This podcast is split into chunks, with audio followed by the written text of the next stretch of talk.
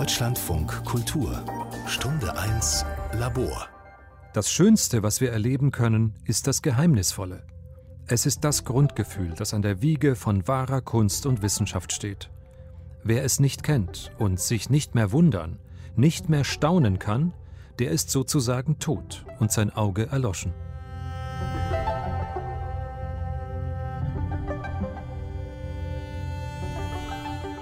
Tja, da hat er recht, der gute Albert Einstein. Und damit Sie nicht aufhören, sich zu wundern, wollen wir Sie gleich auf ein paar geheimnisvolle Abwege in einen ganz erstaunlichen Kosmos locken. Es geht um wahre Wissenschaft, wahre Geister, Planeten, Nebensonnen, um die wahre Kunst und die Abstraktion, die eigentlich eine Frau erfunden hat. Und damit willkommen zu Kreativ bleiben im Umbruch. Mein Name ist Sarah Elsing. Und das Erstaunlichste, Wundervollste für mich gerade ist, dass ich heute das allererste Mal seit dem Start dieser Sendung im Februar hier zusammen mit meiner Co-Moderatorin in einem Studio sitzen darf. Mir gegenüber sitzt nämlich leibhaftig und zum Greifen nah meine Freundin und Kollegin, die Musikerin und Künstlerin Katrin Hahner. Hallo Katrin. Hallo. Du bist ja gerade erst wieder in dieser Welt gelandet hier in Berlin, nach zwei Monaten Island.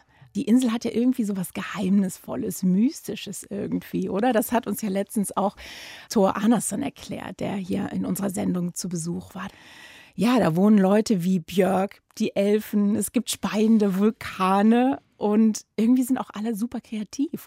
Wie erklärst du das eigentlich? Meine Theorie ist, dass man das den Kindern einfach nicht aberzieht. Und dass die Kinder dort ein bisschen natürlicher mit dieser ganzen Kultur um sich herum aufwachsen und den Zugang dazu bekommen. Dann ist sozusagen der direktere Kanal zu dem, was Einstein die Quelle der wahren Kunst, der wahren Wissenschaft meinte, ist nicht unterbrochen. Ja, ich könnte mir das vorstellen, dass da einfach eine stetige Wertschätzung dieser Qualitäten auch gibt mhm. und dass die sich dann auch ausbilden. Und um diesen direkten Kontakt zu dieser Quelle, darum geht es uns heute in dieser Sendung.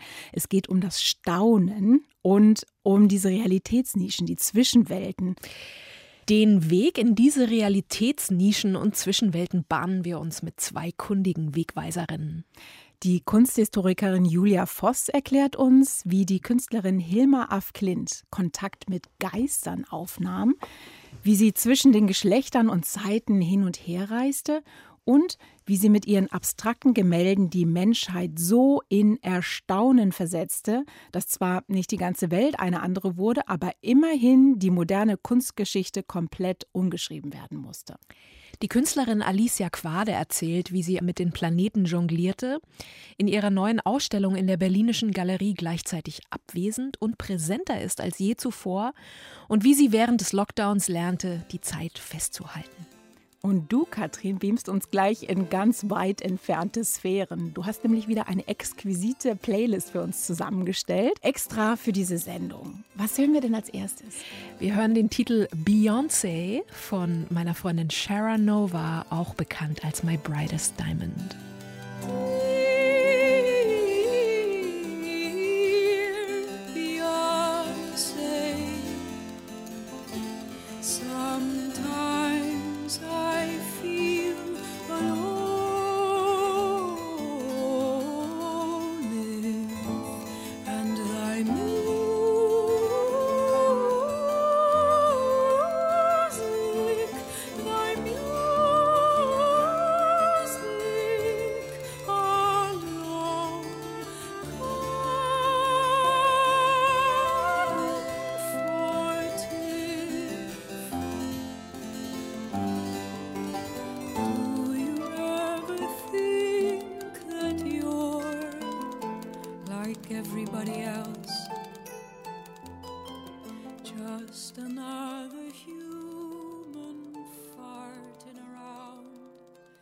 Menschheit in Erstaunen versetzen. So heißt das Buch unserer ersten Gästin. Die Kunsthistorikerin Julia Voss hat über die schwedische Künstlerin Hilma af Klint geschrieben.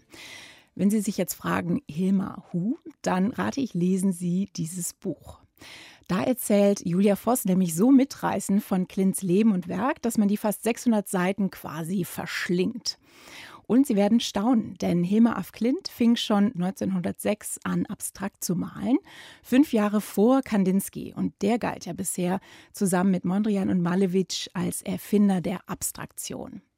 Und Hilma hatte Zugang zu einer geistigen Zwischenwelt einem Kosmos, den Julia Voss uns Normalsterblichen ganz wissenschaftlich nüchtern öffnet. Und ich freue mich ganz besonders, meine ehemalige FATS-Kollegin heute hier im Studio zu haben, live und in Farbe, fast zum Anfassen. So real sitzt sie jedenfalls vor uns. Willkommen, Julia Voss. Hallo. Du hast mich ja selbst ganz schön in Erstaunen versetzt, um mal Hilma af Klint zu zitieren, als ich gehört habe, dass du deine Stelle bei der FAZ aufgegeben hast, um dich einer unbekannten Künstlerin zu widmen. Du hast sogar Schwedisch gelernt. Was hat dich so begeistert? Das stimmt, das war ein ganz schönes Abenteuer, das zu wagen. Und tatsächlich, glaube ich, hat das auch was mit dem Journalismus zu tun, dass ich mich das getraut habe. Denn ich glaube, im Journalismus lernt man, dass man bestimmten Geschichten nachgeht und auf den Grund gehen möchte. Und so ging es mir mit Hilma af Klint. Ich habe Hilma af Klint zum ersten Mal 2008 in Schweden Gemälde von ihr gesehen. Damals nur zwei Gemälde und die haben mich absolut umgehauen weil ich die überhaupt nicht einordnen konnte. Also ich konnte überhaupt nicht sagen, von wann die sind und wie das Umfeld dazu aussah. Und dann hat mir damals die Kuratorin Iris Müller-Westermann an dem Museum, die hat mir ein bisschen die Geschichte erzählt und ich konnte es nicht fassen. Und ich war auf der einen Seite beglückt, dass ich so eine tolle Künstlerin entdeckt hatte und auf der anderen Seite richtig wütend, weil ich gedacht habe, wie kann das sein, dass es diese großartige Künstlerin in Schweden gibt und ich nie von ihr gehört habe. Und das hat mich lange beschäftigt und dann gab es tatsächlich die Möglichkeit, dass ich ähm, an einer Forschungseinrichtung für eine Weile arbeiten konnte. Und dann habe ich mich dafür entschieden, wirklich den großen Sprung zu machen und diese Biografie zu erforschen. Und du schreibst das ja auch schön in dem Buch. Du hattest zwar dann eine grobe Vorstellung von Hilma af Klint, aber das war eher wie so ein Phantombild. Da gab es so ganz viele Schichten, die sich da drüber gelegt haben, die auch immer wieder wiederholt wurden in Vorträgen und Interviews und Artikeln. Was für eine Frau hast du gefunden? Über Hilma af Klint war nicht viel bekannt und das wenige, das bekannt war, wurde tatsächlich immer wiederholt. Und die Vorstellung war, dass Hilma af Klint eine weltfremde Person gewesen wäre, die die meiste Zeit ihres Lebens in Schweden zugebracht hat, die ihre Werke, und sie hat sehr viel gemalt, also es gibt im Nachlass mehr als 1000 Werke, ähm, ihre Werke nicht öffentlich zeigen wollte, die dann verfügt hat, dass sie erst 20 Jahre nach ihrem Tod gezeigt werden. Und insofern, das Phantombild von Hilma af Klint war das einer ganz entrückten, weltabgewandten, einsamen Frau. Und der erste Schnipsel sozusagen von dem anderen Leben, was ich dann entdeckt habe, den ich zu fassen bekommen habe, war ein kleines Notizbuch von ihr mit Zeichnungen aus Italien. Und da dachte ich, wow, Hilma af Klint war in Italien und niemand weiß es bisher. Wie kommt sowas? Und dann bin mhm. ich tatsächlich nach Italien gefahren und habe versucht, die Zeichnungen zuzuordnen und es ist mir auch gelungen. Ich habe sogar das Hotel gefunden, in dem sie war und den Ausblick, den sie gezeichnet hat. In ihrem Bett geschlafen? ich glaube, das Bett gibt es leider nicht mehr, aber ich war exakt im gleichen Zimmer, das stimmt. In äh, Florenz, im Hotel Corona übrigens. Oh. Äh, und dann habe ich gedacht, wenn wir nicht wissen, dass sie in Italien war, was wissen wir noch alles nicht. Und dann habe ich lange recherchiert, eben auch dafür Schwedisch gelernt. Nach und nach ist ein ganz anderes Bild entstanden, nämlich das von einer Frau, die sehr weltzugewandt war. Also Hilma af Klint ist gereist, Hilma af Klint ist ins Kino gegangen, hat telefoniert, hatte ein volles Adressbuch, hat eine ganz andere Form des Lebens oder der Lebensart entwickelt. Sie hat mit Frauen zusammengelebt und ich glaube, wir können auch inzwischen ziemlich sicher sagen, dass sie mit diesen Frauen Beziehungen hatte, Liebesbeziehungen, sexuelle Beziehungen hatte und hat sich sehr wohl interessiert für all das, was um sie hervorgeht. Aber sie war sich, glaube ich, auch sehr bewusst, dass ihre Art zu leben nur möglich ist, wenn man nicht darauf setzt, dass die Zeitgenossen das abnicken dann nimm uns doch mal ein bisschen in diesen Kosmos noch mal mit rein, denn so wie viele Frauen in der Zeit hat ja Hilma af Klint an diesen spiritistischen Seancen teilgenommen und hat Kontakt zu dieser Zwischenwelt aufgenommen. Was ist das für eine Zwischenwelt? Auch das war für mich eine totale Entdeckung, weil ich das vorher auch nicht so kannte und ich hatte auch ein bisschen Berührungsängste damit. Das flog mir sozusagen nicht zu, sondern ich musste viel lesen, um zu verstehen, dass das eigentlich eine wirklich interessante Welt ist. Und zwar ist es so, das beginnt in den 1890er Jahren. Da trifft sie sich regelmäßig mit einem Zirkel von Frauen, die sich zu Seancen treffen und da in Kontakt mit Geistern treten, zum Teil verstorbene Seelen, zum Teil aber auch freie Geister. Und die leiten sie an zu schreiben und zu zeichnen. Und diese Frauen machen ganz unglaubliche Bleistiftzeichnungen dann, ganz wilde Sachen. Also wenn man sich sonst anschaut, was so in der Zeit in der Kunstgeschichte gemacht worden ist, ist es ganz unerklärlich, was diese Frauen da machen. Das sind abstrakte Sachen, das sind teilweise gegenständliche Sachen, das sind figurative Sachen, manchmal sehr stark sexuell konnotierte Formen, wo wir sagen würden, das sieht jetzt aus wie eine Vulva. Und Hilmar af Klint über die Jahre entwickelt dann tatsächlich einen, sozusagen einen Stamm von Geistern, mit denen sie in Kontakt steht. Die haben Namen. Einer davon ist Ananda, den glaube ich mag ich mit am liebsten. Und diese Geister sind mit ihr in Kontakt und spornen sie an zu malen, spornen sie auch an, in Öl auf Leinwand zu malen und sind auch an ihrer Seite, wenn sie dann fertig ist und sind begeistert. Also die Geister sind dann diejenigen, die zu ihr sagen, du hast dich übertroffen, es ist noch viel besser geworden, als wir dachten. Und sie schreibt das alles auf. Daher wissen wir davon. Aber das ist eine Geisterwelt, die sehr eigen ist und sehr freundschaftlich verbunden. Ich glaube, was mich am Anfang irritiert hat, dass ich dachte, wenn Geister auftauchen, dass das so Art, dass man wie so ferngesteuert sein könnte. Und das ist eben überhaupt nicht der Fall. Also sie ist im Dialog mit einer Geisterwelt, die große Fans von ihr sind und sie bei dem begleiten, was sie tut diese Stimmen, die sagen zum unter anderem ja auch, dass ihre Arbeiten paradiesisch schön seien ja, und so, ja. Was sie sind. Sie ermutigen sie auch, wenn sie zweifelt, weil das, was sie ja auch macht, ne, ist ja auch eigentlich wirklich so ein bisschen so eine Herkulesarbeit. Ne? Sie ist so eine zierliche Person, mal diese riesigen Gemälde. Und auch der Erfolg, der ist ja auch zuerst auch ausgeblieben, einfach weil ja. das gar nicht so angenommen wurde. Und ohne diese Stimmen hätte sie das vielleicht auch gar nicht durchgehalten. Ja, also ich würde sagen, diese Stimmen sind tatsächlich fundamental für sie, also sowohl als Inspiration als auch um durchhalten zu können. Diese Stimmen sind auch teilweise ein bisschen wie so ungestüme Kinder. Also als sie dann eine alte Dame ist, rütteln die immer weiter und haben immer wieder neue Ideen, was man machen könnte und so. Und Hilma Afklin schreibt dann auch auf und sagt irgendwie, ich, ich habe es nicht geschafft, ich bin zu müde, ich bin zu schwach. Und dann sind die aber auch nicht böse, sondern sozusagen kommen in den nächsten zwei Tagen wieder mit einer anderen Idee. Die Stimmen sind ihr Rückhalt, und es gibt aber auch immer mindestens eine Frau, die ihr ganz nah ist. Hm. Also die wechseln dann teilweise im Laufe ihres Lebens. Es gibt gebrochene Herzen auf alle Fälle. Und ich glaube, Hilma af Klint ist häufig diejenige, die das Herz bricht und sich mit einer anderen Frau verbindet. Aber es gibt eigentlich immer eine Frau an ihrer Seite, mit der sie ganz eng verbunden ist. Also sie bewegt sich sowieso in einem Zirkel von Frauen, aber es gibt dann immer eine feste Person, die an ihrer Seite ist und die mit ihr auch zusammenarbeitet. Also gerade die Frau, die dann lebenslang eigentlich ihre Partnerin wird, Thomasine Andersson, das ist eine ausgebildete Krankenschwester, die ist wirklich 20, 30 Jahre an ihrer Seite.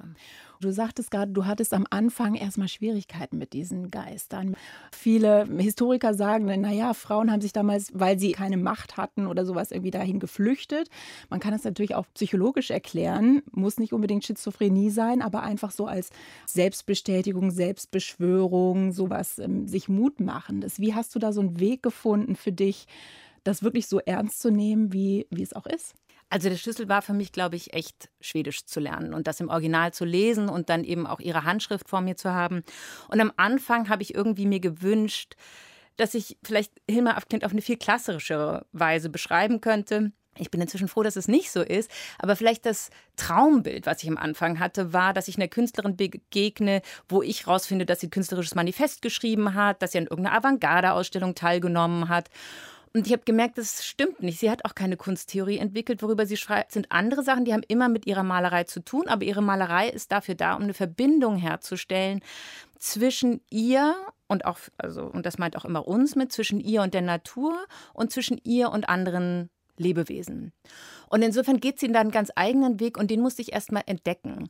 Und ich würde auch sagen, dass ich, ich bin selbst ungetauft und ja eher ein bisschen fern von Religion aufgewachsen, dass ich, glaube ich, mit jeder Art von Religion oder von religiösen Empfinden immer verbunden habe, dass es ein hierarchisches Modell gibt. Also dass man irgendwie zu Sachen gezwungen wird, Sachen zu glauben, Sachen tun zu müssen, bis ich eben entdeckt habe, dass diese Form der Spiritualität eben nicht wie eine kirchliche Religion eine hierarchische Religion ist, sondern dass das eine ganz freie Art zu denken, zu leben ist und sich auch eben übersinnlichen Phänomenen anzunähern. Also der Witz dabei ist ja gerade, dass man jede Art von Mittler zwischendrin überspringt. Also es gibt keinen Priester, es gibt keinen Pfarrer, es gibt niemand, der sagt irgendwie, du musst es so oder so machen, sondern man entwickelt das eben in der Gemeinschaft oder Hilmar af Klint alleine aus sich selbst heraus und tritt eben diese Verbindung an. Und ich glaube, bei Hilmar af Klint, auch wenn man sich die Bilder ansieht, ist es ganz klar, dass es darum geht, Dinge in Bewegung zu setzen. Also es geht nicht darum, Dinge festzufrieren und zu sagen, so ist es jetzt oder das war die alte Ordnung, das ist jetzt die neue Ordnung und das ist falsch und das ist richtig, sondern es geht darum, die Dinge in Bewegung zu setzen und sozusagen in so einen Fluss zu kommen und sich äh, ja der Welt anzunähern und diese Unterschiede, die wir im Kopf haben oder diese Grenzen, die wir im Kopf haben, zu überwinden. Und das hat mich richtig mitgerissen dann. Hm. Kunst mit dem Stempel spirituell, ja, wird gleich oft als weniger betrachtet oder weniger intellektuell, weniger durchdacht, wird so ins bisschen hysterische und so in die Räucherstäbchenwelt so gepackt. Warum glaubst du, ist es bis heute so und woher kommt das? Ich kann das insofern gut verstehen, weil ich glaube, ich kam aus derselben Ecke. Ich hatte genau diesen Stempel. Ich habe sie natürlich nicht aufgedrückt, weil ich fand ihre Bilder so toll, aber es hat mir genau Probleme bereitet, dass sie eben diese so spirituell war, weil ich genau diese Vorurteile damit verbunden habe. Eine Sache, die mir auch wirklich geholfen hat, war nochmal das Geisterhaus von Isabel Allende zu lesen, weil ich da das Gefühl hatte, da gibt es eine Form dafür, Frauen zu beschreiben, die auf der einen Seite total weltlich sind sind und auf der anderen Seite spirituell sind, ohne dass das dauernd problematisiert wird. Also da ist es ja tatsächlich so, die eine hat grüne Haare, das wird nicht besonders erklärt und die andere kann Sachen voraussehen, das wird auch nicht besonders erklärt. Diese Frauen machen immer weiter und die leben in bestimmten politischen Systemen und kümmern sich um ihre Kinder und stellen was auf die Beine.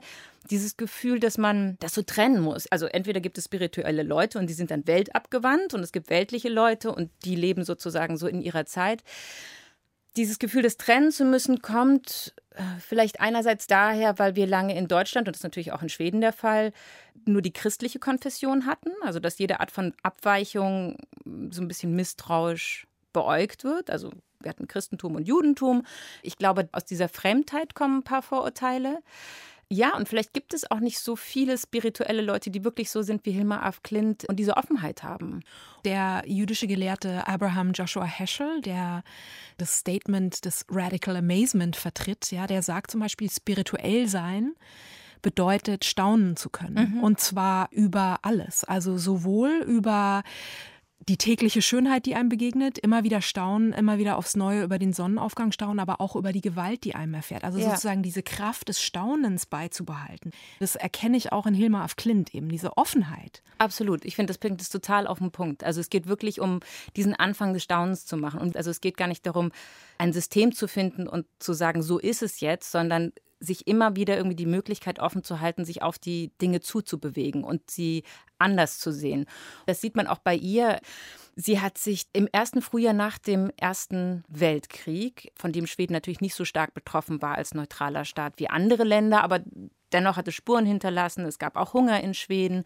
Und im ersten Frühjahr folgt sie dann praktisch dem Erwachen eigentlich der Pflanzenwelt und geht raus in die Natur und sucht die Blumen, die jetzt wieder aus der Erde kommen und beschreibt die. Und beschreibt die eben auch mit äh, kleinen Zeichnungen, ordnet denen auch Eigenschaften zu, sowas wie Ungehorsam oder Freude.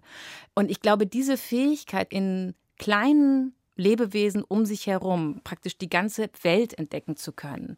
Das ist, ja, das ist ihre Stärke und auch die Stärke ihrer Kunst. Lass uns doch vielleicht mal über die Werke sprechen, für die sie vor allem auch bekannt geworden ist. Also diese riesengroßen, scheunentorgroßen Gemälde, Ölgemälde. Es ist ja immer so ein bisschen schwierig, im Radio über Kunst zu sprechen, wenn man sie nicht vor sich hat. Vielleicht kannst du uns einmal beschreiben, wie die aussehen. Es gibt eine Serie, die heißt Die zehn Größten. Die malt sie im Jahr 1907 und auch in einer wahnsinnigen Geschwindigkeit. Und die sind mehr als 3,40 Meter hoch, also wirklich richtige Scheunentore. Unheimlich farbenfroh, ungegenständlich. Und man erkennt verschiedene Formen darauf, die sich bewegen. Das ist unheimlich rhythmisch, was man da sieht. Und diese Formen drehen sich, die schwimmen aufeinander zu, die verbinden sich miteinander, die umkreiseln einander. Also man hat das Gefühl, es ist irgendwie turbulent, was da gerade passiert. Und das Tolle, ich glaube, warum es auch so beeindruckend ist, davor zu stehen, ist, weil man selbst das Gefühl dafür, wie groß man ist, glaube ich, verliert. Weil man nicht weiß, was vor einem ist, ob das ganz klein ist und man selbst ganz groß oder ob das riesig ist, also ob das so Art Planeten sind und man selbst ganz klein davor steht. Und ich glaube, dieses Gefühl, dass sozusagen, dass man so irgendwie aus seinem eigenen Ich heraustritt und plötzlich irgendwie Teil einer Welt wird, wo man nicht genau weiß, welche Dimensionen die hat, das ist das Mitreißende an diesen Bildern. Hilma af Klint stellt also die Dimensionen auf den Kopf. Und so, wie ihre Vorfahren das Meer vermessen haben, kartografiert sie den Himmel. Und dann gibt es ja noch dieses kosmische Himmelsphänomen, oder? Das die Stockholmer im Mittelalter quasi als Erleuchtung erlebt haben. Was hat es denn damit auf sich?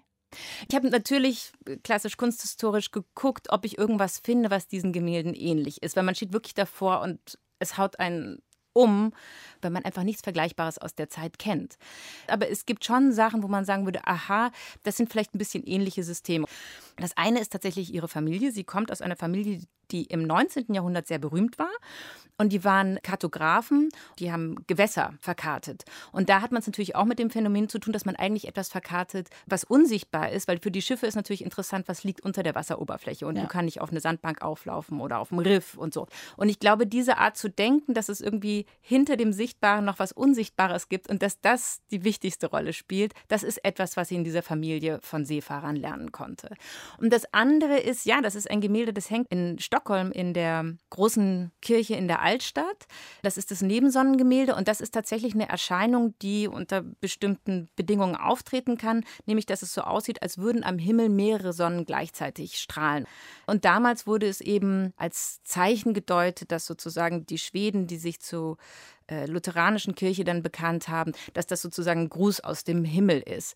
Und diese vielen Kreise am Himmel, die findet man eben auch in Hilma af Klins Gemälden. Mhm. Ein Gruß aus dem Himmel. Ja. Du hast einen musikalischen Gruß mitgebracht und zwar Vincent Starry Starry Night. Ja, 2017 war ich in Stockholm, zusammen übrigens mit Halina Dirschka, der Regisseurin von Beyond the Visible ähm, dem Dokumentarfilm über Hilma af Klint, ein großartiger Film. Und wir waren zusammen im Kino und haben uns den neuen Kinofilm über Vincent van Gogh angesehen, Loving Vincent. Und zum Abspann läuft dieses Lied und es hat mich wahnsinnig berührt. Und ein paar Zeilen würde ich auch sagen, ich habe mir extra eine rausgeschrieben. This world was never meant for one as beautiful as you. Also diese Welt war nie für jemanden gedacht, der, der so schön ist wie du. Die würden sicherlich auch zu Hilma af Klint passen. Vor allen Dingen habe ich gedacht, eigentlich müsste es einen Song für Hilma af Klint geben. Bisher kenne ich noch keinen, vielleicht hat irgendwer schon einen geschrieben. Hilma af Klints Gemälde sind ja so rhythmisch und so musikalisch. Sie Teilweise haben sie auch Titel wie Parsival, wo man sich fragen kann, ob da auch ein bisschen Wagner drin steckt. Ich glaube, dass, dass es eine gute Aufgabe wäre und eine gute Herausforderung für sie, einen Song zu machen. Starry, starry night Paint your palette blue and gray Look out on a summer's day with eyes that know the darkness in my soul. Shadows on the hills. Sketch the trees and the daffodils. Catch the breeze and the winter chills in colors on the snowy linen land. Now I understand what you tried to say to me, and how you suffered for your sanity, and how you tried to set them free. They would not listen, they did not know Also vielleicht erkläre ich mich bereit, diese Herausforderung anzunehmen und mal zu versuchen, einen Song über Hilma af Klint zu schreiben. Dann spielt in der nächsten Folge. Was ich gerne noch wissen würde, ist, Hilma af Klint, du hast ja gerade ein bisschen über ihre Herkunft und ihre Familie gesprochen und Künstlerinnen wie Agnes Martin zum Beispiel, die ja eigentlich über dasselbe Phänomen mhm. oft sprechen, oder, mhm. oder Vincent van Gogh, wo das aber so pathologisiert wurde mhm. auch, weil das Umfeld dann halt nicht gestimmt mhm. hat. Wie viel glaubst du, hat es bei ihr damit zu tun, dass es so erlaubt war? Im Grunde ist es ein Rätsel. Die Tatsache, dass man Stimmen hört, hat bei vielen Personen dazu geführt, äh, dass sie irgendwann im, in einer Einrichtung gelandet sind, ja, oder dass sie Zusammenbrüche hatten. Und das war bei ihr nie der Fall. Das kann man als Zeichen dafür sehen, dass es eine andere Art von Stimmen war, die sie gehört hat. Und es war sicherlich so, dass sie eine Familie hatte, die das nicht pathologisiert hat. Das ist ein hoher Wert. Also sie als alleinstehende Frau, sie war ja nicht verheiratet, sie als alleinstehende Frau, die noch dazu mit anderen Frauen zusammenlebt und eben diese Visionen und Stimmen hat. Man kann sich vorstellen, dass sie, wenn sie in einem Umfeld gewesen wäre, was sowas nicht tolerieren möchte, dass das ganz schnell eng geworden wäre. Und äh, Schweden hat eine sehr starke ähm, Bewegung Ende des 19., und Anfang des 20. Jahrhunderts, Frauen äh, in Kliniken zu schicken. Das heißt, sie hätte da sehr schnell landen können und ich glaube, es ist tatsächlich ihrer Familie zu verdanken, dass die das nicht interessiert hat. Es gibt ja auch diese wissenschaftliche Seite an ihr. Also sie hat ja eine große naturwissenschaftliche Bildung. Sie hat ja auch in diesem Institut gearbeitet und hat Tiere gezeichnet. Es gibt auch dieses Bild Urchaos, das eigentlich genau widerspiegelt, was in der Nobelpreisrede über das Innere des Atoms vorkommt. Allgemein muss man sagen, dass um 1900 ist ein großer Umbruch in den Wissenschaften. Auch viele Wissenschaftlerinnen und Wissenschaftler denken darüber nach, wohin kann das führen. Und dazu gehört natürlich auch Marie Curie die 1903 den Nobelpreis bekommt. Natürlich auch ein Signal, sozusagen, die Welt ist offen für Frauen, es ist alles möglich. Diese neuen Entdeckungen bestanden ja eben ganz häufig darin, dass man festgestellt hat, dass die Dinge wandelbar sind. Also das Atom, was eigentlich im Namen trägt, dass es unteilbar ist, hat sich herausgestellt, ist doch teilbar. Elemente, die deswegen Elemente heißen, weil man eigentlich gedacht hat, dass sie sich sozusagen dann nicht mehr weiter wandeln können, können mit Radioaktivität sich doch wandeln. Das heißt, man hat irgendwie festgestellt, dass diese ganzen Dinge, die man für fest und äh, unveränderlich gehalten hat, dass die veränderlich sind. Und das hat halt auch Hilma af Klint beschäftigt, auch dass man durch Dinge durchsehen kann, wie mit den Röntgenstrahlen. Und ich glaube, es gab bei ein paar Künstlern und Künstlerinnen das Gefühl, dass man sozusagen dieses Aufdecken des Unsichtbaren und Wandelbaren, dass man das nicht allein Messgeräten überlässt, sondern dass man sozusagen seine eigenen Sinne einsetzt und das auch aufspürt. Und ich glaube, Hilma af Klint hat das in ihren Werken getan. Aber Hilma af Klint hat am Ende ja doch den Spiraltempel bekommen. Im Guggenheim Museum nämlich. Ja, tatsächlich. Das ist eine tolle Geschichte. Hilma af Klint entwirft in den 1930er Jahren, ähm, da ist sie fast 70, entwirft ein mögliches Gebäude für ihre Gemälde, wohin ihre Gemälde kommen sollen. Und das ist ein spiralförmiges Gebäude oder was man spiralförmig durchläuft, was auf einer Insel stehen soll, auf der Insel Wien, diesem Öresund zwischen Dänemark und Schweden. Und tatsächlich wurde sie dann 2018 im Guggenheim Museum gezeigt. Und das Guggenheim Museum ist natürlich auch ein spiralförmiges Gebäude. Auf einer Insel. auf einer Insel, genau. Es öffnet sich nach oben zum Himmel Himmel hin. Auch Hilmar af Klint hat sich ein Observatorium obendrauf gewünscht. Da kommt auch wieder das Naturwissenschaftliche. Und das heißt, das kann man du hast es eben schön gesagt, man kann sich das gar nicht ausdenken eigentlich. Hilma af Klint ist tatsächlich mit ihren Gemälden dann da eingezogen und das Irre ist, wie es die Leute mitgerissen hat. Also es ist tatsächlich die am meisten besuchte Ausstellung in der Geschichte des Guggenheim Museums gewesen. Mehr als 600.000 Leute sind gekommen.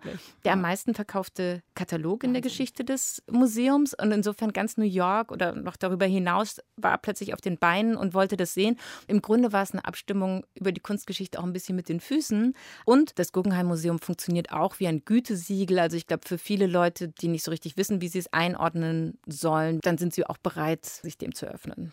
Und sie hat vor allem geschafft, was sie sich immer vorgenommen hat, die Menschheit zum Erstaunen bringen. Genau. Kann auch wirklich nicht anders, wenn man innerhalb dieser Bilder steht. Es rührt wirklich ans Tiefste an. Wenn wir über die Zwischenwelten sprechen, eigentlich machst du ja was Ähnliches, oder? Du hüpfst von einer Welt in die andere, vom Journalismus in die Wissenschaft und schreibst das Buch und so weiter.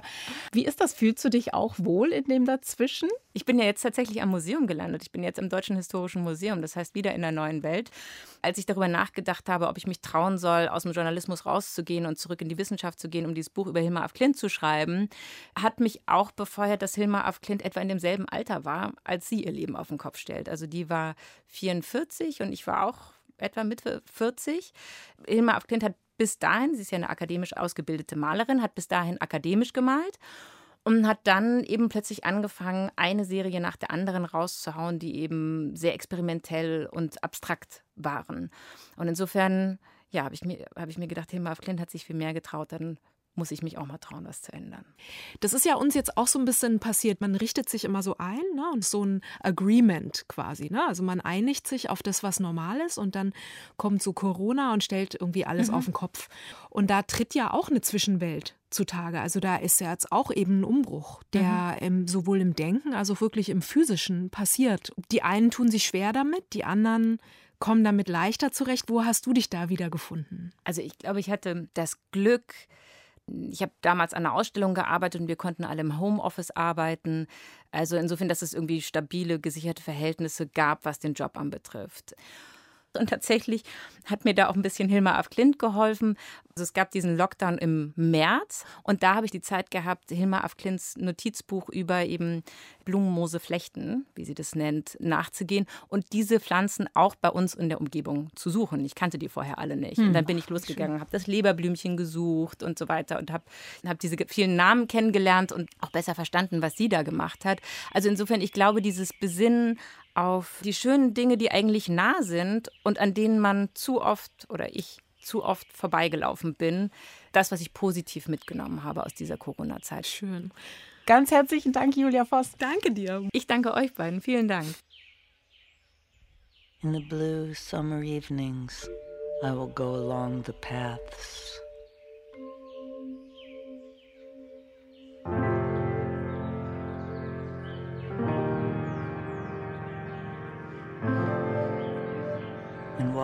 The short grass as I am pricked by the wheat.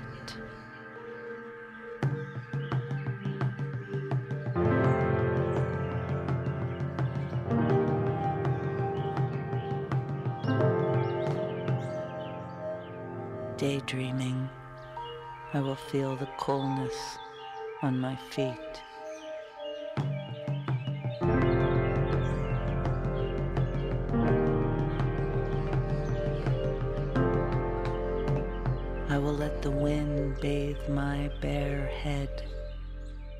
Katrin, die allererste Arbeit, die ich von dir mit nach Hause nehmen durfte, ist ein wunderschöner gemalter Siebdruck. Die Serie hast du ja als Begleiter zu deinem Album White Fire gemacht. Radical Amazement steht darunter, radikales Staunen. Und dann habe ich noch das große Glück, eine zweite Arbeit von dir zu Hause zu haben, eins von deinen Portalen. Die hast du ja auch, ähnlich wie Hilmar F. Klint, aus einer Zwischenwelt geschickt bekommen. Wie ist das denn passiert? Ja, tatsächlich. Ich hatte eine Ausstellung in Island, in Reykjavik, und in der Nacht der Eröffnung, ich glaube, ich habe nicht geschlafen, sondern ich war wach eigentlich. Und ich habe diese Form gesehen und habe klare Instruktionen bekommen, was ich zu tun habe, nämlich 100 Originale zu malen und dann bin ich aus dem Bett gerollt sofort und habe diese 100 Originale gemalt und dann habe ich sehr klare Instruktionen bekommen, dass ich jetzt Siebdrucke machen muss und ich war völlig erstaunt, weil Siebdruck war überhaupt nicht eine Technik, auf die ich irgendwie Lust hatte. Die habe ich in der Kunstakademie auch geschwänzt und konnte ich gar nicht. Und da wurde sehr insistiert. Also ich musste das dann lernen und das habe ich dann auch gelernt. Also ich wurde sozusagen, ähnlich wie Hilma af Klint, wurde ich auch wirklich richtig liebevoll zwar, aber sehr bestimmt immer wieder daran erinnert, dass ich das doch so zu machen habe. Und auch der Titel Euphoria, der kam mit dem Corona-Beginn. Vorher hießen sie anders. Gutes Gegengewicht. Euphorie und radikales Staunen. Welcher Songtitel kommt dir dabei sofort in den Sinn? Mir kommt dabei in den Sinn der Track von Kai Tempest, Holy Elixir. Staunen ist für mich auch fast immer so ein bisschen beängstigend. Also das ist so ein Zustand, der so einen riesig weit aufreißt und da ist ja auch so ein klein bisschen Unwohlsein dabei fast. Dieser Track, der haut mich wirklich weg. Und vor allem dieser Satz, Our songs became spells and our spells were plain facts. I touched the beginning, animating animals and tree gods, scratching out legends in cave walls. The days poured down into nights as we watched. We mapped stars and peaks. We fought beasts, we caught food for the feast, and we walked two abreast to receive the bound wheat. The grass, black and strange. As we raised plains to ash, we laid claims, exchanged grains, and made pacts. And we clashed, and we strained, and the rains lashed. The young maids were brave, but they were made to lay flat. The old ways were too ingrained to make the reins snap. we laid traps. We gave our names back to the saints. We sang out thanks and complaints. We burned fat, arranged bones in the flames, each bird a great catch. Our songs were spells, and our spells were plain facts. Die Menschheit in Erstaunen versetzen. Was Hilma af Klint mit ihrer Kunst erst 80 Jahre nach ihrem Tod schaffte, gelingt ihrer Schwester im Geiste schon zu Lebzeiten. Alicia Quade ist erst 42 Jahre alt und gehört zu den wichtigsten KünstlerInnen ihrer Generation. 2019 erreichte sie das Höchste, was man in der Kunstwelt vielleicht erreichen kann. Auf dem Dachgarten des Metropolitan Museum in New York installierte sie ein Planetensystem aus tonnenschweren Steinkugeln, die aber leicht wie Styropor über der Stadt schwebten. Nun eröffnet sie in der Berlinischen Galerie eine Ausstellung, die wegen der Pandemie zweieinhalb Jahre verschoben werden musste. In Abwesenheit heißt sie passenderweise. Trotz des Titels ist Quade dort präsenter denn je. Und noch präsenter ist sie heute hier bei uns im Studio mit Haut und Haaren und Geist und Seele. Willkommen, Alicia Quade. Ja, vielen Dank, schön hier zu sein. Was hat dich denn zuletzt so richtig zum Staunen gebracht? Da sind immer wieder so kleine Sachen, die einem begegnen. Man muss so immer so einen Augenblick ähm, haben, der einem das so ermöglicht, über irgendwas zu staunen. Aber ich glaube tatsächlich, extrem erstaunt hat mich neulich zwei Tatsachen, die ich irgendwo gelesen oder gesehen habe. Das eine waren die Aufnahmen von der Atomanordnung innerhalb der 24 Elemente, aus denen jeder Mensch besteht, die mir ein befreundeter Biochemiker zur Verfügung gestellt hat und die wirklich aussehen wie absolut perfekte, abstrakte Webmuster. Und das ist es dann im Wesentlichen, was wir auch sind. Und das fand ich wirklich wahnsinnig ähm, atemberaubend, dass je näher man hinschaut, man eigentlich wieder so bei der abstrakten Kunst landet. Wovon ich aber eh auch überzeugt bin, dass eigentlich dieses Abstrakte vielleicht das Einzige ist, was vielleicht so was weiß ich nicht, Unerklärliches oder andersdimensionales hat, als sozusagen das, was wir beschreiben können. Und ebenfalls durch den gleichen befreundeten Herrn hatte ich die Möglichkeit, meine komplette DNA auslesen zu lassen für die Ausstellung in der Berlinischen Galerie und habe festgestellt, dass über 99 Prozent aller Menschen genau gleich sind, was ich auch irgendwie ziemlich erstaunlich fand, dass wir uns trotzdem so total was drauf einbilden, wer wir alle so sind und so weiter. Das finde ich eigentlich eine wunderbare Bezeichnung. Also ich fühle mich richtig gut als abstraktes Webmuster. Das finde ich wunderbar. ähm, finde ich gerne. Wenn ich deine Arbeiten betrachte, was mich da so zum Staunen bringt, ist, dass du wirklich diese Zwischenwelten öffnest. Ne? Du veränderst irgendwie den Blick und die Perspektive und man bekommt wie so eine kleine Erschütterung der Realität, in der man sich so eingerichtet hat. Und es gibt so einen Spiegel hinterm Spiegel. Wie würdest du das beschreiben? Ist das eine andere Realität oder existiert das alles gleichzeitig? Öffnest du nur den Blick dafür?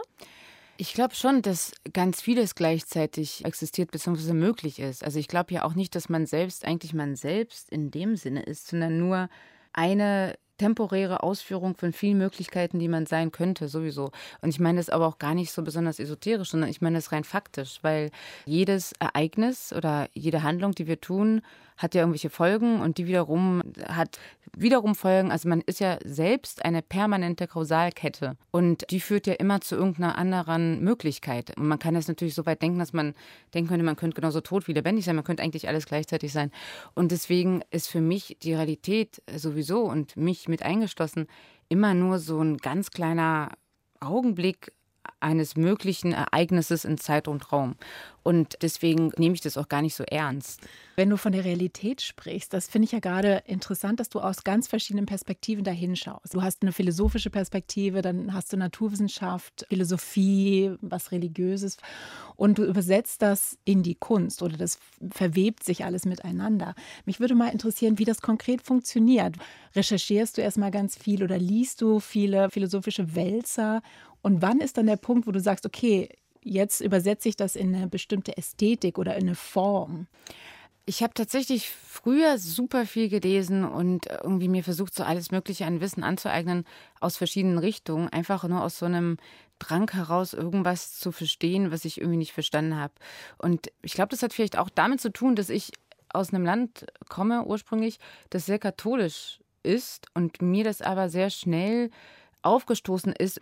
Warum soll ich da jetzt irgendwelchen Männern in ja, interessanter Kleidung irgendwas glauben. Gerade den Männern. anderen, genau. Und, ähm, und dann hatte ich da so, so einen sehr großen Eifer, mir da alles Mögliche anzueignen, aber wirklich auch sehr unkonzentriert. Und es ist wirklich so kreuz und quer. Ja, ich habe dann irgendwie mal angefangen, irgendwas von über Bohrs, irgendwie Philosophie zu Lichtbrechung. Dann war ich irgendwie ganz schnell bei Stephen Hawking. Dann habe ich irgendwie viel Soziologie und Philosophie gelesen und mir wirklich so quer und ganz schnell, auch äh, gar nicht immer unbedingt bis zum Ende konzentriert, vom Höhlengleichnis bis zum neuen Realismus alles mal kurz so reingezogen äh, man hat dann so verschiedene Blickweisen gelernt zu sehen. Wie kann man denn so die Welt beschreiben oder wie tun es andere? Und das hat mir dann, glaube ich, ermöglicht, so eine relativ große Bandbreite für mich zu entwickeln, aus der ich immer wieder so schöpfen kann. Und dann von jedem Werk lerne ich fürs nächste. Und das ähm, treibt mich an, das halt weiter zu tun. Das klingt wie so eine Kreisbewegung, ne? dass du eigentlich eine Frage stellst und die in die Philosophie wirfst oder wo auch immer. Und dann kommt die nächste Frage als Antwort zurück. Eine Ausstellung, die du mal gemacht hast, die hieß ja auch in Apurie. Diese Idee, dass eigentlich die größte Erkenntnis ist, dass man eigentlich nichts weiß. Ja, absolut. Das ist die Erkenntnis und das ist auch dieses eigentlich sarkastische Moment überhaupt an den Menschen, finde ich, dass die ganze Menschheit fragt sich irgendetwas, während sie sich die ganze Zeit im Kreis dreht, ja wortwörtlich, und zwar auf, auf einer Kugel, die sich da die ganze Zeit dreht. Und ich versuche dann einfach nur ein bisschen zu schauen, warum einigen wir uns auf Dinge, was ist das eigentlich, was man da so tut und am Ende landet man dann meistens bei einem abstrakten Webmuster. wir haben gerade mit Julia Voss über Himma af Klint gesprochen und die hat ja eine Verbindung zu Geistern gehabt, zu bestimmten Stimmen und hat die versucht, abstrakter Malerei zu visualisieren. Himma af Klint hatte ja eine ganz interessante Methode angewandt. Sie hat das automatische Zeichnen und automatische Schreiben benutzt. Also sie hatte solche Seancen gemacht und hat diese Kontakt aufgenommen und dann sofort automatisch geschrieben. Du hast ja eine Arbeit, in der du auch versuchst, in den Geist, in den Körper, in den Arm von Menschen reinzukommen, die du besonders schätzt. In wessen Hirn bist du denn eingestiegen? Ähm, ja, das war tatsächlich eine ganz interessante Herangehensweise, die ich auch eigentlich nach wie vor versuche immer wieder zu tun. Ich habe da also von wirklich Leuten, die ich irgendwie verehre, wie Nikola Tesla zum Beispiel, habe ich mir handschriftliche Dokumente irgendwie besorgt. Und dann habe ich das so äh, lange abgeschrieben, also erstmal auf dem Leuchttisch, dann ohne Leuchttisch, bis ich halt irgendwann freihand sozusagen diese Schrift imitieren konnte, was auch dazu führt, dass man auf einmal so ganz komische äh, Schmerzen im Arm bekommt, weil man ja muskulär andere Stränge benutzt, die man sonst halt benutzt. Was natürlich ein merkwürdiger Prozess ist, wenn man wirklich wie so rückwärts sozusagen in das Gehirn von jemand reinklettert. Wie fühlt sich denn an in Nikola Teslas Hirn? sehr auf dünnem Eis, glaube ich.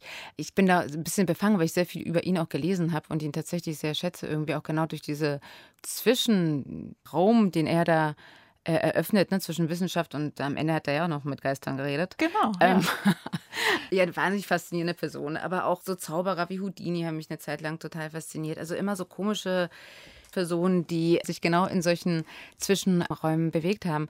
Und es ist natürlich ein total merkwürdiger Prozess, das immer wieder abzuschreiben, weil ich ja den Text irgendwann auch auswendig kann. Und wenn man immer wieder den gleichen Text sagt äh, zu sich selbst, also in seinem eigenen Geiste, ist das ja ein bisschen so, dass man selber glaubt, dass man das erlebt oder gesagt hat. Ne? Also man verwandelt sich da so ein Stück weit auch tatsächlich in diese Person. Was hat das graphologische Gutachten ergeben? Deiner Mutation, Alicia Quade und Nikola Tesla? ich bin selber sehr erstaunt und ich kann es mir noch nicht so ganz erklären, warum das so ist, aber es passt immer sehr zu dem, was man zumindest meint, über diese Person zu wissen. Und ich habe dann aber auch mal, um das zu überprüfen, meine eigene Schrift eingesandt. Und? Ja, das hat mich sehr erschreckt, das hat sehr gepasst, aber sehr, schon eher oberflächlich. Also ich würde so sagen, wie vielleicht jemand mich oberflächlich beschreiben würde, der mich aber nicht sehr gut kennt. Wie denn? Ja, ein bisschen hektisch, ein bisschen schnell vielleicht, ein bisschen zu energetisch teilweise. Man hat ja immer so zwei Facetten. Man hat eine Außenwirkung, die man vielleicht auch teilweise sich erlernt hat, vielleicht auch aus einer Schutzfunktion, vielleicht aus einer Notwendigkeit. Und man hat irgendwie eine andere Seite, die man versucht nicht immer zu zeigen. Du hast ja in deiner neuen Ausstellung, die jetzt kommt, in der Berlinischen Galerie, hast du deinen Herzschlag für die Menschen erfahrbar gemacht, da du sozusagen 24 Stunden oder für die Zeit der Öffnung mit dem Herzschlag dort präsent bist, auch wenn du nicht vor Ort bist? Mir ging es eigentlich um so einen Versuch, durch eine systematische Analyse von dem, wie ich mich beschreiben kann, so etwas wie einen ganz großen Abstand und eine ganz große Nähe zu schaffen. Dieses Herz eigentlich mehr so als Taktung zu sehen. Ne? Also man hat, äh, ein normaler Mensch hat ja einen Herzschlag von zwischen 60 und 90 Schlägen pro Minute. Das entspricht auch so der, der Uhr ne? mit 60 äh, Sekunden in der Minute. Auf der anderen Seite versuche ich das aber auch so zu multiplizieren und visuell hörbar zu machen, dieses singulären Ereignisses, was ich ja selber bin. Gleichzeitig bin ich die potenzielle Möglichkeit meiner endlosen Selbst und gleichzeitig bin ich zu 99 Prozent genau wie alle anderen wir synchronisieren uns ja auch immer. Ne? Also wie die Leute sich, die dann in der Ausstellung sind, wohl mit deinem Herzschlag synchronisieren. Ne, ich bin auch total gespannt. Deswegen, wie gesagt, ich habe auch so ein bisschen Respekt vor meinem eigenen Experiment und mir ist so ein bisschen unwohl auch dabei.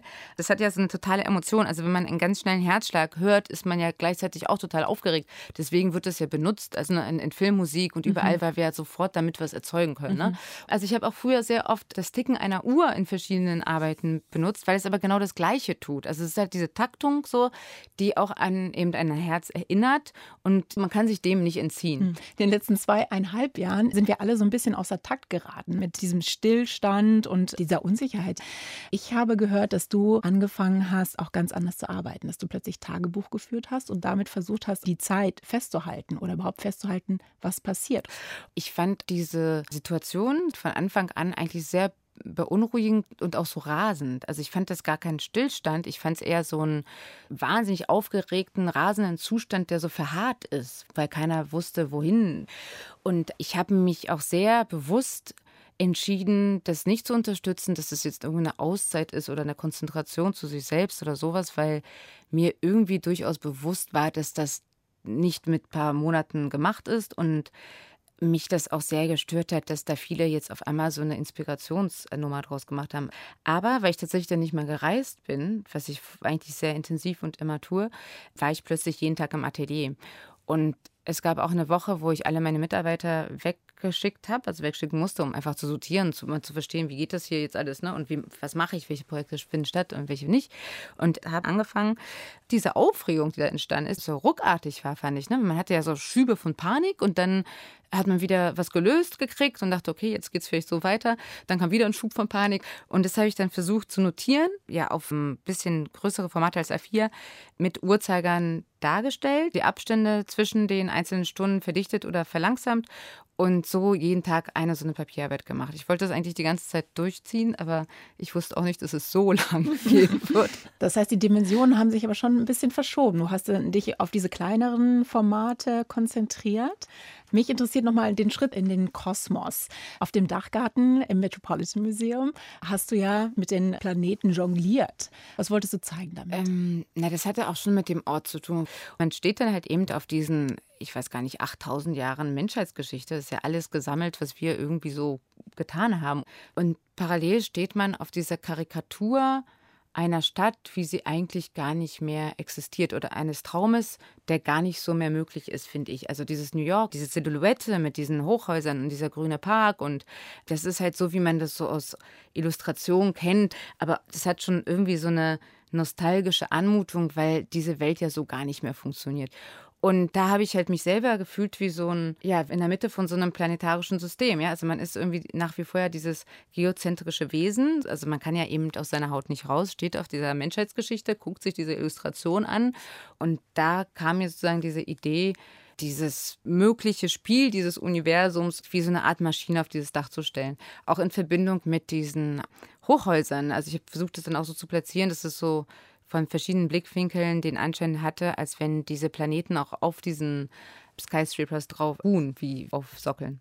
Du hast uns ja auch einen Song mitgebracht, in dem es um den Kosmos geht. David Bowie, Starman. Ja, das begleitet mich schon sehr lange, weil das halt so eine totale Euphorie ausstrahlt. Und um nochmal auf diese Zwischentöne oder Zwischenräume oder Zwischenwelten zu kommen, man braucht ja also ich zumindest, ich glaube auch viele andere auch, um künstlerisch tätig zu werden, muss man sich auch so ein bisschen wegbeamen. Trotz aller meiner heißgeliebten Ratio und Logik braucht man immer so einen Moment, wo man, wo man es schafft, sich komplett auszuschalten. Und das ist für mich so ein Song, der so viel Euphorie hat, aber auch natürlich vom Inhalt, dass es da äh, ne, den Starman gibt und er würde es uns gerne sagen, aber er kann es nicht, das würde unser Gehirn sprengen, der mir dann immer wieder hilft, so in diese andere Sphäre zu gelangen.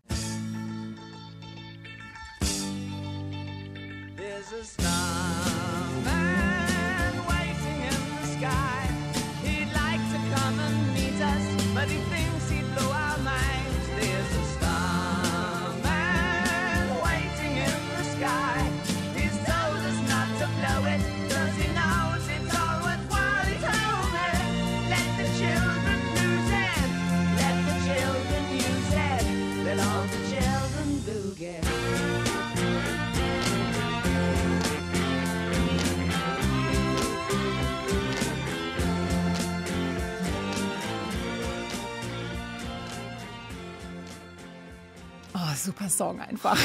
Ja, oder? Wenn wir vom Mond und vom Starman und von den Planeten sprechen, wir haben gerade über Hilma af Klint gesprochen, die ja auch eigentlich den Kosmos versucht hat zu kartografieren.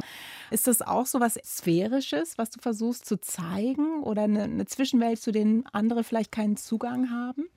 Das ist schwer zu sagen. Ich glaube schon, dass man vielleicht, wenn man einen Vergleich ziehen wollen würde, es der ist, wo man diese Sachen herbekommt. Allerdings würde ich das nie so visualisieren oder beschreiben, wie ich spreche jetzt mit Geistern oder irgendwie irgend sowas. Aber ich versuche mich wirklich in dieses möglichst abstrakte gedanklich einzuarbeiten. Mich interessiert wirklich dieses Void, also diese Leere, dieses, was gar nicht mehr zu fassen ist. Also was weder durch Forschung noch durch Sprache, durch irgendetwas in irgendeiner Art und Weise greifbar ist. Und das ist etwas, was mir auch nicht wirklich zugänglich ist, obwohl ich mittendrin bin oder jeder ist ja drin. Wir alle bestehen ja aus 99,9 Prozent nichts, also Vakuum. Und das sind so Knackpunkte, die einem wirklich ein bisschen, also ein Schauer über den Rücken laufen lassen. Und da wir beide Künstlerinnen sind, alleine das verbindet schon im Sinne der Suche oder der Formulierung nach diesem vielleicht Ursprung der Welt. Das, das ist es vielleicht. Ist es sowas wie das kollektive Feld? Diese Sphäre, die du gerade beschrieben hast, das, was nicht mehr durch Worte zu beschreiben ist, was wir aber eigentlich alle teilen miteinander? Da sprechen ja viele Künstler drüber, Künstlerinnen. Ja, also auf jeden Fall. Ich glaube, das ist wie so eine komische Membrane und man weiß halt nicht, was das ist. Und man kann nur versuchen, so leicht was dagegen zu, zu werfen und zu gucken, was zurückkommt. Aber und manchmal kommt was zurück und manche versuchen es erst gar nicht. Ich glaube schon, da gibt es so etwas, aber man ist natürlich sehr beeinflusst auch durch die Methoden und Mittel seiner eigenen Zeit. Und das sieht man bei ihr ja auch. Ich habe mich nie so sehr mit ihrer Arbeit beschäftigt. Ich bin dann 2019 im Guggenheim und da war halt diese wahnsinnig äh, großartige Ausstellung von ihr und das hat mich natürlich vollkommen umgehauen. Also auch wenn man da drauf guckt, da steht dann 1909 und dann ist da dieses Riesenbrett und man denkt, warum dass das dann so spät so auf dem Schirm kam, während da die anderen Herren, die nur 20 oder 10 Jahre jünger waren, allen Ruhm bekommen haben in einer eigentlich auch ähnlichen Forschung. Sie hat ja eigentlich schon so einen inneren Antrieb auch gehabt, tatsächlich die Gesellschaft verändern zu wollen durch ihre Arbeit. Hast du so einen, so einen ähnlichen Impetus auch? Oder ist es eher so was Temporäres aufs Individuum beschränkt? Klar will ich die Gesellschaft verändern. Wie weit ich das kann, weiß ich nicht. Aber ich versuche seit geraumer Zeit immer mehr auch in den öffentlichen Raum zu gehen, weil ich halt einfach an die Wichtigkeit von Kunst und Kultur glaube und auch an die totale Notwendigkeit davon glaube.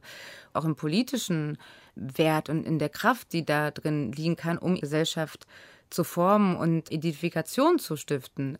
Ich glaube, was ganz oft überhaupt nicht klar ist, dass das, was von uns bleibt, das sind ja Artefakte von Kultur. Also vielmehr bleibt ja auch gar nicht. Also welche Landesgrenzen irgendwo mal waren, das weiß zum Glück vielleicht keiner mehr irgendwann. Aber die Dinge, die wir so als Menschen hinterlassen, das ist ja Kunst.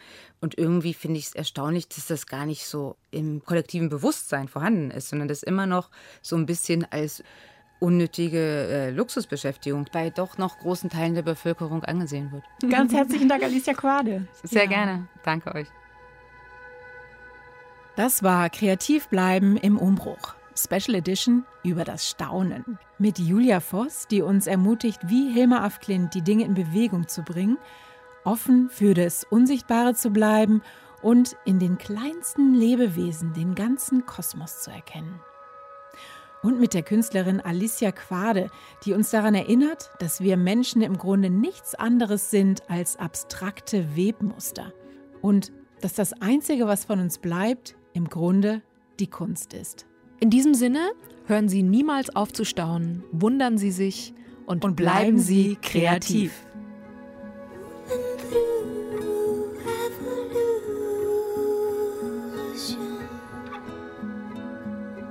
Leaving your paradise to understand